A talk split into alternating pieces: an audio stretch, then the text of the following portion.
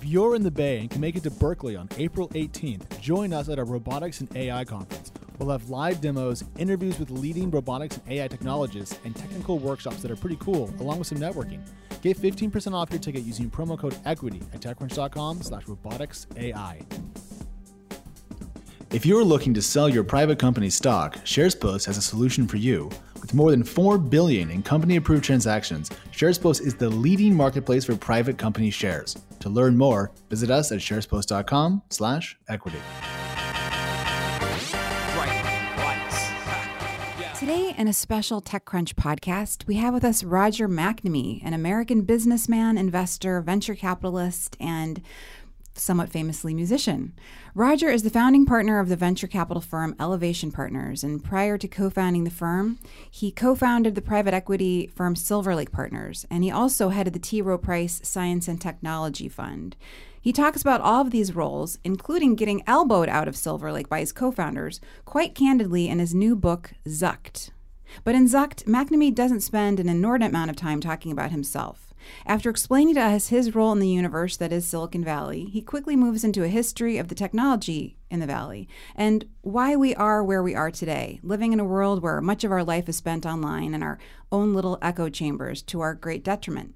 As the New York Times put it in a review of the book earlier this week, quote, the story of Facebook has been told many times before, but McNamee does a superb job of contextualizing its rise within the proper technology history.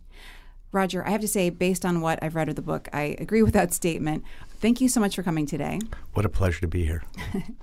um, okay, so let's start off with what is perhaps the most obvious question, which is why write this book? So, I was lucky enough to be one of Mark Zuckerberg's mentors in 2006 to 2009. And, you know, any successful company is going to have parents all over the place, and I am one of many. And my role was relatively small, but there were two things I got to do that really mattered. And uh, I met Mark the day he was trying to decide whether to sell the company to Yahoo in 2006. And he didn't want to do it, and everybody around him wanted him to do it. And I helped him figure out how to keep the company independent. And then a couple years later, I was able to introduce him to Sheryl Sandberg and help him bring her into the company. And so those two things made me immensely proud of my involvement with what was obviously one of the greatest tech companies ever created and uh, something I was, you know, I just I remained a cheerleader long after my role as a mentor ended because I'm not an operational person. And once Sheryl was on board, Mark really didn't need me anymore. And so I stepped back and just was in the stands cheering the whole time. And I, I, I couldn't have been prouder of Facebook. And, you know, keep in mind, I've been investing in tech since 1982. So I was there for the whole PC industry, really from before it was an industry, and got to see everything and was involved in a lot of great companies. But Facebook was very special for me, which is why I was so shocked in early 2016 when I started to see examples of bad actors exploiting Facebook's business model and its its tools to harm innocent people. Imagine in this book that I am Jimmy Stewart and the book is Rear Window.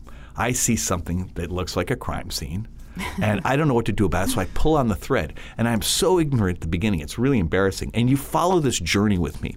And along the way, I teach the reader everything I know about how the technology industry got to where it was when Facebook started, mm-hmm. why Facebook was able to be so incredibly successful, the things about Mark that were so exceptional, things mm-hmm. about Sheryl that are so exceptional, things about that team that were so great, and how things evolved and where they came off track and mm-hmm. why the business model became such a problem. Mm-hmm. And then all of a sudden I discovered partway along the way, hey, it's not this isn't Facebook. This is everybody in the space. This is Google. Mm-hmm. It's Instagram. It's right. YouTube. It's it's uh, WhatsApp. It's well, Twitter. Two, two, of those, three of those are still Facebook. Yeah, yeah, yeah. Right. But but my point is, it's not just one product. Sure. It's everything. Right. Remember, I only saw it on Facebook at the beginning, but that's because that's the only place I was looking. Right, right. And the key point here is that this journey that I take isn't designed to tell you the whole story. It's designed to prepare you to understand what's happening now mm-hmm. because this story is still unfolding. It's getting way more complex. And we know things today that I couldn't have dreamed you know, when Tristan and I started out. Well, and you've been talking about this message. You were talking about this message well in advance of this book coming out. Um, you were basically on every, you know, uh, news outlet that would take you last year, sort of banging the drum, saying there's an issue here, this there's a real problem here. Um, in fact, to the point that you were saying earlier, um, a, a, VP at uh, Facebook, Andrew Bosworth, was like, "Who the hell's Roger McNamee?" He was more colorful than that. Yes. Yeah, so what happened was that the predecessor to the book was an essay I wrote for a Washington political mm. magazine called Washington Monthly. Mm. And it was designed to capture in one place everything a member of Congress would need to understand how we got here and what the options were for fixing the problem. Mm. And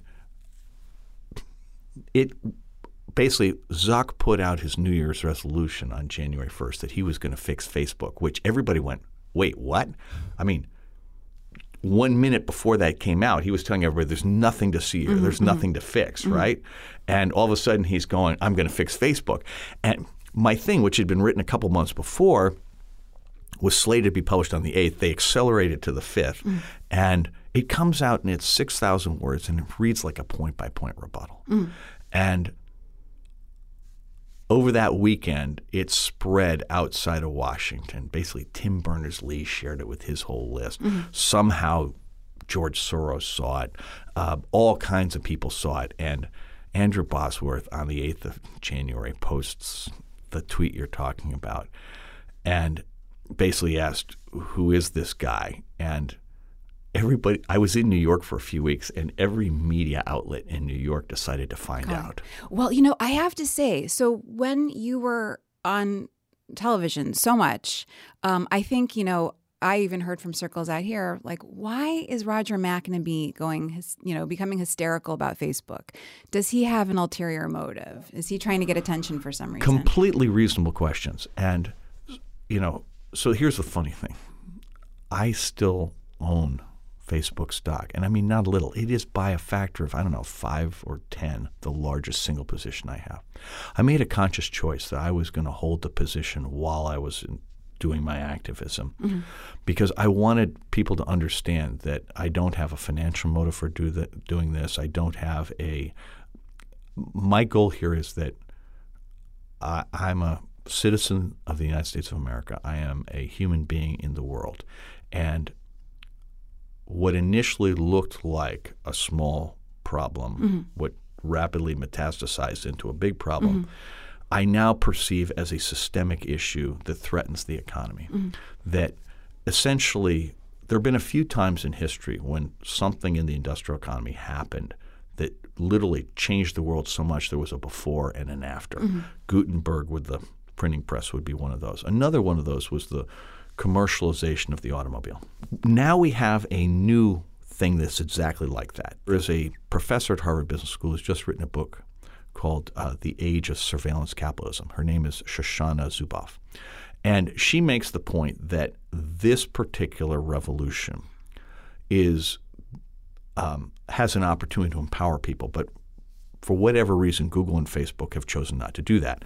That we talk about in an advertising business that um, that we are the product, not mm-hmm. not the mm-hmm. customer. Mm-hmm. In fact, my hypothesis is that in the model of Facebook and Google, we're actually the fuel. That these are extraction industries that are basically sucking data out of us, sure. and they're not using the data to empower us or make us more successful the but way Henry Ford, the way that Henry Ford sure. did at, in his mm-hmm. factories. They're using the data to manipulate our attention mm-hmm. and ultimately to control us in order to meet their goals, not our absolutely. goals. And what's weird is these businesses would be great businesses if they just had some balance in that, if they would recognize that meeting our goals would be in their interest too, and that this would last a lot longer mm-hmm. if they did that, mm-hmm. mm-hmm.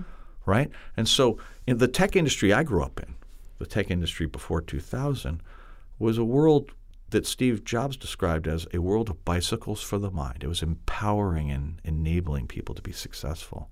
And this new world is about taking away the things that make us individuals. Mm-hmm. And again, that's a choice. That's not a requirement. There's nothing about AI that says it has to do that. In fact, it would be fairly straightforward to fix it, but nobody has an incentive to do that. So why am I doing this? I think that bicycles for the mind is a much better model for technology than taking away our humanity. And I like democracy better than authoritarianism. And these companies have, as an unintended consequence of well intentioned strategies, produced both of those outcomes. And I don't think anybody at Facebook or Google is trying to hurt the world, but they're so focused on their own goals. Mm-hmm. Google to collect all the world's information, Facebook to connect the whole world, that they've forgotten that there's responsibility that comes with that. Do you think that they are run by good people? Do you think, you know, you, you paint this picture of Mark Zuckerberg walking into your office at Silver Lake back in 2006, where you say. It was, it was actually at Elevation. But, oh, at Elevation, sorry. Um, where you say you tried to counsel him against potentially selling the company. So, what I'm interested in first, what did you see in Mark Zuckerberg? And also, do you think in hindsight that you were naive about him? So, so he, he, in 2006, when Mark came in, Mark didn't want to sell the company. The mm-hmm. problem is everybody around him did, mm-hmm. and he didn't want to disappoint them. Mm-hmm. So the thing I was able to do was to give him a path to how to explain to everybody why it was important not mm. to sell the company then. And um, you need to understand, I loved Mark. I thought he was so obviously amazing. I mean, why? He was 22 years old, mm-hmm. and you know, I never watched The Social Network until very recently because the Mark I knew wasn't like the one depicted in the movie. Mm-hmm. The Mark I knew, and again, I didn't know him socially. I only knew him professionally, and I only knew him around issues where he valued my opinion. Mm-hmm. So I had this exceptionally cool relationship with him. And I'd known Sheryl since she worked in the Treasury Department, and I thought she was one of the most amazing people I've ever met. I mean, brilliant and engaging and thoughtful and um, I mean among the greatest executives I've ever known in mm-hmm. a career that's where I've known everybody in Silicon Valley since before the PC industry. So, I mean, I, I had no doubt about how great they were. And that's part of why I was so concerned when I saw things going wrong because I knew they would never do that on purpose. They're not that kind of people. And I don't know Larry and Sergey, mm-hmm. but I know they've never intended to harm anybody. Mm-hmm. I'm, I'm absolutely confident of that. But the truth is that when you're really successful for a long period of time, you can lose perspective. Mm-hmm. And I think in this particular case, this is compounded by the fact that the Valley since 2003 has been really steeped in this notion that none of us is responsible for anybody but ourselves, mm-hmm. and that the consequences of our actions are somebody else's problem, not ours. And that's been really widely accepted, and it's produced so much success that people forget that there was once a time we behaved differently. Mm. What I'm saying to people is listen, I may not be the right messenger for you, and that's fine. But listen to the message. Think about the problems and ask yourself, you know, we can fix this simply by returning Silicon Valley to a focus on bicycles for the mind. I mean, we have this problem that Facebook and Google have created these no-fly zones around their business. And they've Google's very cleverly used Google Ventures to sort of draw people over to more capital intensive non internet platform based opportunities, things like blockchain and uh, you know things your mom used to do for you, uh, and scooters, mm-hmm. right? And I'm sure those are all great businesses, but they're definitely brought a lot of the of the venture industry and the entrepreneurs away from competing with Google and by extension Facebook. And Facebook, of course, has bought a bunch of the things that might have threatened it, like Instagram and, and WhatsApp, mm-hmm. and uh, and they have choked off a lot of other things. And I, I understand why they do that. Every business would do that, but the result is that any innovation that comes on the internet is pretty much going to have to come from them. And there's no time in history that depending on monopolists for innovation ever worked out. And so what I want to do is create some space so that a new generation can come along as it would have in the past mm-hmm. and create bicycles for the mind and mm-hmm. create give people an alternative. I want to have social networks that that don't extract value from me. And I, I, mean, here's the funny thing: I still use Facebook. I love Facebook as a product. I mean, that's the, that. But you just—that's the problem, right there. That's the problem. But here's it the thing: doesn't matter what comes out in the news. As we were talking about, every day there's some news. No, but people have changed their behavior. And okay. here's what I would tell you: mm. is that Facebook and Google depend on our attention. And small changes in how we apply that attention can have a really large effect. So the business models are based on outrage and fear. That's why they like filter bubbles mm-hmm. because that's why they like conspiracy theories and disinformation mm-hmm. because those things are just way more engaging. Mm-hmm. Because if you get somebody afraid or you get them outraged, they're going to share because they want to share their fear and outrage with other people. They want other people to be afraid and outraged because that makes you feel better because you're in good company.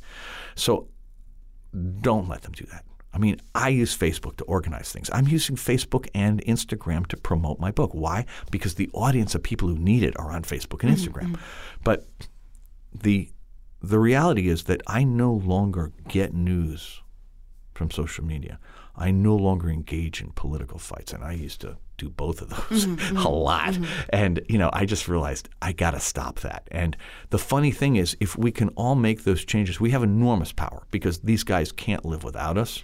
And we So- also so- have great power in Washington because the people in Washington want to rein them in, and they just need to know that the voters are behind them on that.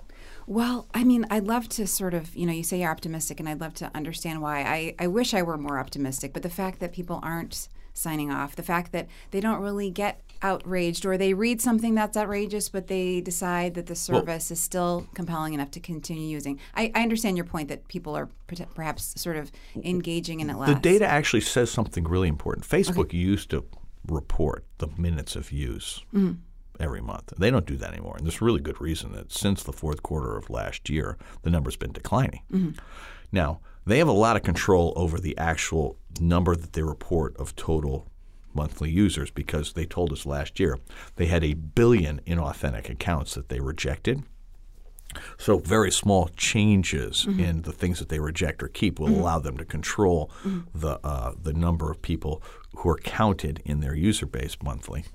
But what they can't fake is the minutes of use, and uh, Nielsen, in it as part of its surveying of all media tracks this and mm-hmm. I forget the exact number but I want to say that minutes of use in North America are down like 20% since a year ago. Sure, I know. I've, I'm, I'm barely on it anymore. well, but, Uh, but but that's right, hang on just a sec. right, that's right, what I mean. by- that's what I mean about. I'm not telling you you got to get off Facebook permanently. I'm just saying just use it differently. Don't don't let them manipulate you. Well, you talked about um, Tristan Harris a bit ago, the director and co-founder of the Center for Humane Technology, uh, who you've partnered with on sort of this um, awareness campaign. I know that he thinks there's it's not possible to change things from the inside. Um, it sounds like you also think that is the case. I never give up hope on Okay. that. Okay, I took enormous uh, comfort from the twenty thousand person walkout at Google. Now that was on a very important issue, the forced arbitration related to sexual harassment. Now, what I really would have loved would be if the Google employees would now have a walkout to get rid of forced arbitration for the users. Right, that would be really powerful That would be very right? powerful. And I would really like employees at Facebook to say, hang on just a sec. Médecins Sans Frontières has said that at least 9,000 people are dead in Myanmar because what the UN calls a classic ethnic cleansing Mm-hmm. enabled by Facebook. And they say there are 42,000 people who are missing and presumed dead. So that's 51,000 people in six months compared to, I think, 54,000 or 56,000 American deaths in 10 years in Vietnam. So it's a really big number. And I would like to see the folks at, at Facebook step up and go, hey, you know what? We, we got to make sure we're on top of that. And- Sure. And, at Google, there has been a little bit of a protest against Dragonfly, and there was a protest against the drone stuff. Um, but and my point is, I, I take great hope. I, I'd be, Every- it would be it would be great. I mean, I, I do worry again, just to sort of play devil's advocate, that, that sort of along the lines of Henry Ford treating his employees so well. I think Facebook employees are maybe, you know, have sort of been so enriched by you know financially in their Yeah, no, experience with, that's with this rocket ship that I think That's it's probably true. a little bit harder for them to. Uh, but but I'd love to. And, and my sort of- point is, I'm yeah. Mm. totally sympathetic with that. I'm simply saying everybody's just one good night's sleep away from this. Mark and Sheryl are one But- good night's sleep away from getting this right. Larry and Sergey are one good night's sleep away from getting it right. What um, I mean, so you say that you helped connect Sheryl and, and Mark, for example. Do you feel that she should be there? Uh, did, Yes. Did she, okay. And what about the board? I mean, I'm just wondering, is anybody else responsible? These are gr- these nobody. are- nobody has stepped in to actually do anything.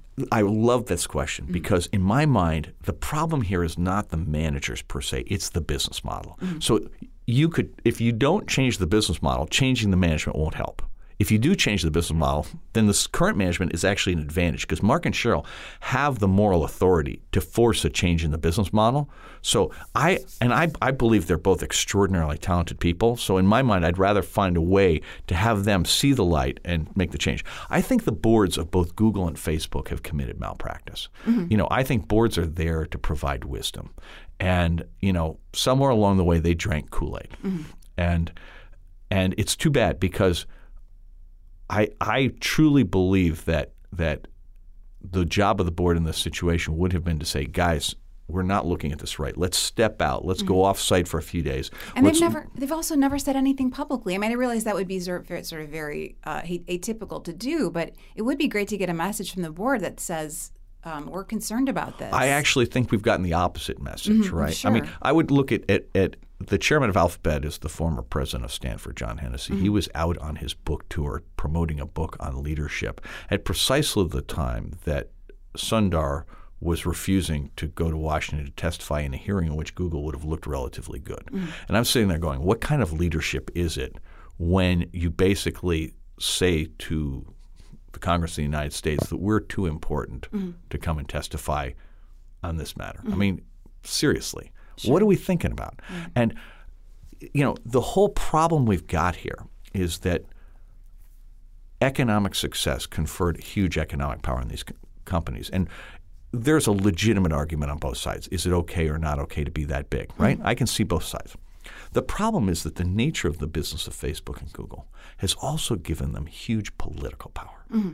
And if you think about it, they are they dominate the public square in every country in which they operate.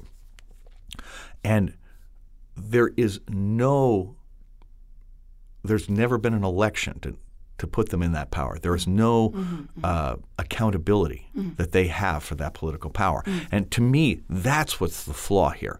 That the code and algorithms of Facebook and Google have much more influence on our lives than the law does. And think about that for just a minute.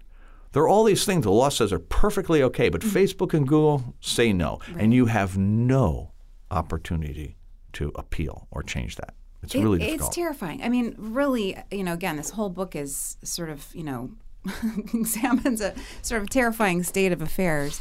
Uh, but the question again is, where do we go from here? You say you hope they'll see the light. I am not optimistic that's going to happen at this point. Well, hang on. I don't know what else. I don't could- want to pretend like I expect it to happen. I'm saying though that I'm always open to that idea, right? And if they ever want to sit down and talk about it, you know, they know who to call. Um, I'm saying that that we can't assume Mm-hmm. that they will see the light. So what do we do? So I do think we need to have two things. We need the humans, formerly known as users, to recognize that they have enormous power here and to change their usage pattern to reduce the uh, impact of what these guys are doing. Which you think is happening to, to I think it's be, it's begun in a small way on mm-hmm. Facebook. Mm-hmm.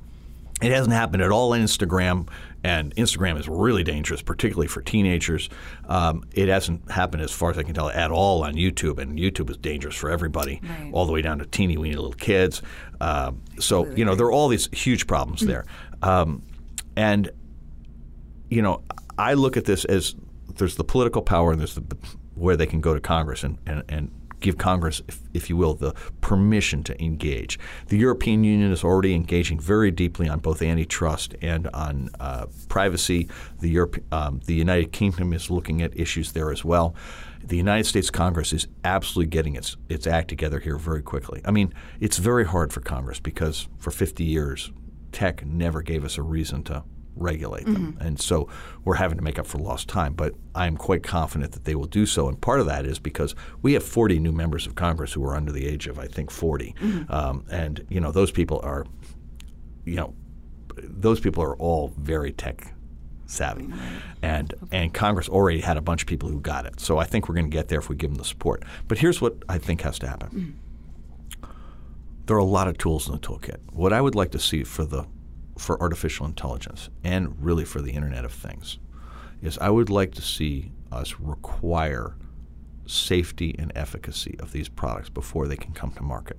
And I'd like each product that's already in the market to be forced to prove safety and efficacy.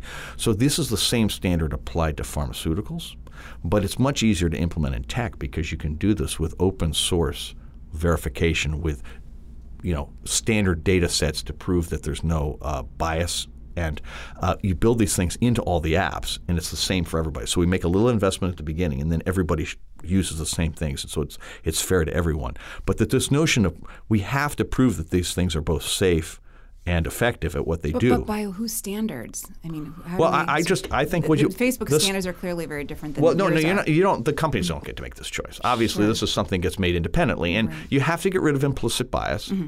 and you you can't do harm, right? I mean, it, it will force a change in the business model and the way AI is used because the model as it's being done right now Mm-hmm. is harmful, and so I want to to make that that change. I, I think it's super important to create space for alternative models to develop that. Facebook and Google can't be allowed to block all the sunlight on the venture capital community so do on you internet. think toward that end these companies should be broken up?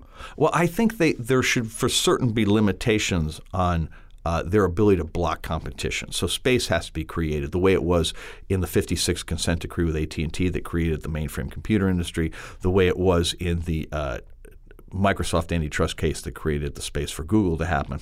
You know, th- there's a lot of precedent, and antitrust law can be incredibly effective for creating the opportunity for entrepreneurial growth. And you know, Crunchbase is going to get really boring if we don't do something about this because There's going to be three companies in the uh, Crunchbase. it, it, well, I don't know, but it, it's just it's you know it, there'll be a lot of companies that pass through quickly. Let's just put it right. that way.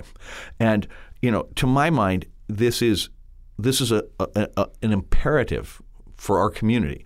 And um, you know, the question of whether you break them up or not, it's Zuboff in her book on uh, surveillance capitalism makes a, a thoughtful point that going from five to 50 practitioners of uh, surveillance capitalism isn't actually going to solve the problem. You have to change the model. So I'm less of, interested in breaking them up than I am in preventing them from using their power to prevent competitors from happening and to prevent, you know, the country from being healthy and mm-hmm. democratic. And so you need to have a lot of things that happen here. We mm. have to go we have to help people understand that just because your data is all out there, just because you're a good person doesn't mean you don't have a privacy problem here. Because if they are manipulating what you think in ways that you can't perceive, mm-hmm. that's got to be a problem. And if they're manipulating what other people think in ways that affect you, that's a problem. Absolutely. And all those things are going on here now, and they aren't going on like every once in a while. They're going on across populations measured in billions. And I'm sitting there going, look, again, I may be the wrong messenger, but I don't see a lot of other volunteers at the moment. When somebody else comes up, God bless, you can have the baton. But I'm looking at this saying, I'm going to do my best. And um, there are bullets to be taken along the way. I recognize that. And, uh, and all I ask is that people imagine that the world could be a better place and that we in Silicon Valley and we in the tech industry can help take us there. And the course we're on right now is not the one that takes us there. It's the one that takes us to dark places. And I don't want to go there. Can I ask when was the last time you talked to Mark Zuckerberg? Well, the last time I communicated with Mark was on the 30th of October of, of 2016. So when I sent him uh, my memo, he sent me a very thoughtful message back. The last time I communicated with Sheryl was the same day. The last time I communicated with anybody at Facebook was in February 2017. The last person I talked to, and the last person I actually talked to and communicated with was, was Alex Stamos. And uh, Who's since not one person, not one person at Facebook has reached out since then. Mm-hmm. A lot of ad hominem, but um, no, no reach out at all. Well, I suspect they'll be watching your media tour, and Well, I wish you know, and the thing is, I just want everybody at Facebook to understand. I, I don't think people at Facebook or Google are bad people. I think the issue here is that we're just not we're not seeing the whole picture, okay? And I understand why you're not seeing the whole picture. I get that. But that doesn't, you know, just because you'd rather have it be one way doesn't mean you're right mm-hmm. any more than because I'd like to have it mm-hmm. my a different way than I'm right. But right now, you're refusing to engage. All of the people at Facebook and Google, on, on average, are refusing to engage in what a conversation we need to have about what kind of a country we're going to live in, what mm-hmm. kind of a society we're we going to have. What is the role of technology in that? Is technology there to empower us or to take away the things that make us human? And I'd like to think it's the former.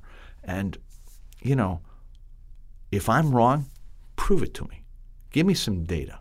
Show me why we're better off doing it your way. And don't just show me, show Congress, show the people as a whole. Don't hide behind black boxes. Don't sit there and say we did badly and we promised to do better. I mean, over don't and sit there over and over again. and you know, you just every it, it, every week there's new revelations, Mm-hmm. many of which are are happening literally right now. Mm-hmm. Right? I mean, Facebook got busted for you know essentially creating Paying apps. that- well, to, but, uh, but first they got busted on the thing that had little kids doing the in-app purchases, and then they you know which was just horrible. Friendly fraud. And, and then and then and then of course they have this research app Mm-hmm. that is essentially they've repackaged what they were doing in Onavo, which was the VPN. I mean, it's unbelievable. They have this free VPN whose entire purpose is to spy on the people using it. Mm-hmm. Last time I checked, the whole reason to have a VPN was so that nobody could spy on you. And now they're going to pay them twenty bucks a month to invade every part of their life. And I'm sitting there going, hang on just a second here. Some of these kids are 13 years old, some are 14, 15, 16, 17. They are minors. I mean, dudes, what do you think is going on here? I mean, it's like they're going forth as though nothing has happened, as though nobody's concerned about any of this stuff. I'm going, come on, you guys are better than this. I'm not so sure. Well, hang on. We'll see. But you know something? Like I said, I know people there, mm-hmm. and I want to believe the best about people. Okay, and, and does that make me naive? Definitely. Does it make me wrong? Not necessarily. Maybe. Yeah, maybe. Roger, such a pleasure having you here. Thank, Thank- you so much for taking time for us. Thank you so much. And again, you know, I wrote this book in the hope that it contributes to a conversation. And, you know, I don't pretend to have all the answers, but I know the people who have the answers are out there. And I hope they'll join into this and, and give us a chance to, to have a better future. I hope so. It is a really great overview of why we're here. So thank you so much. My pleasure.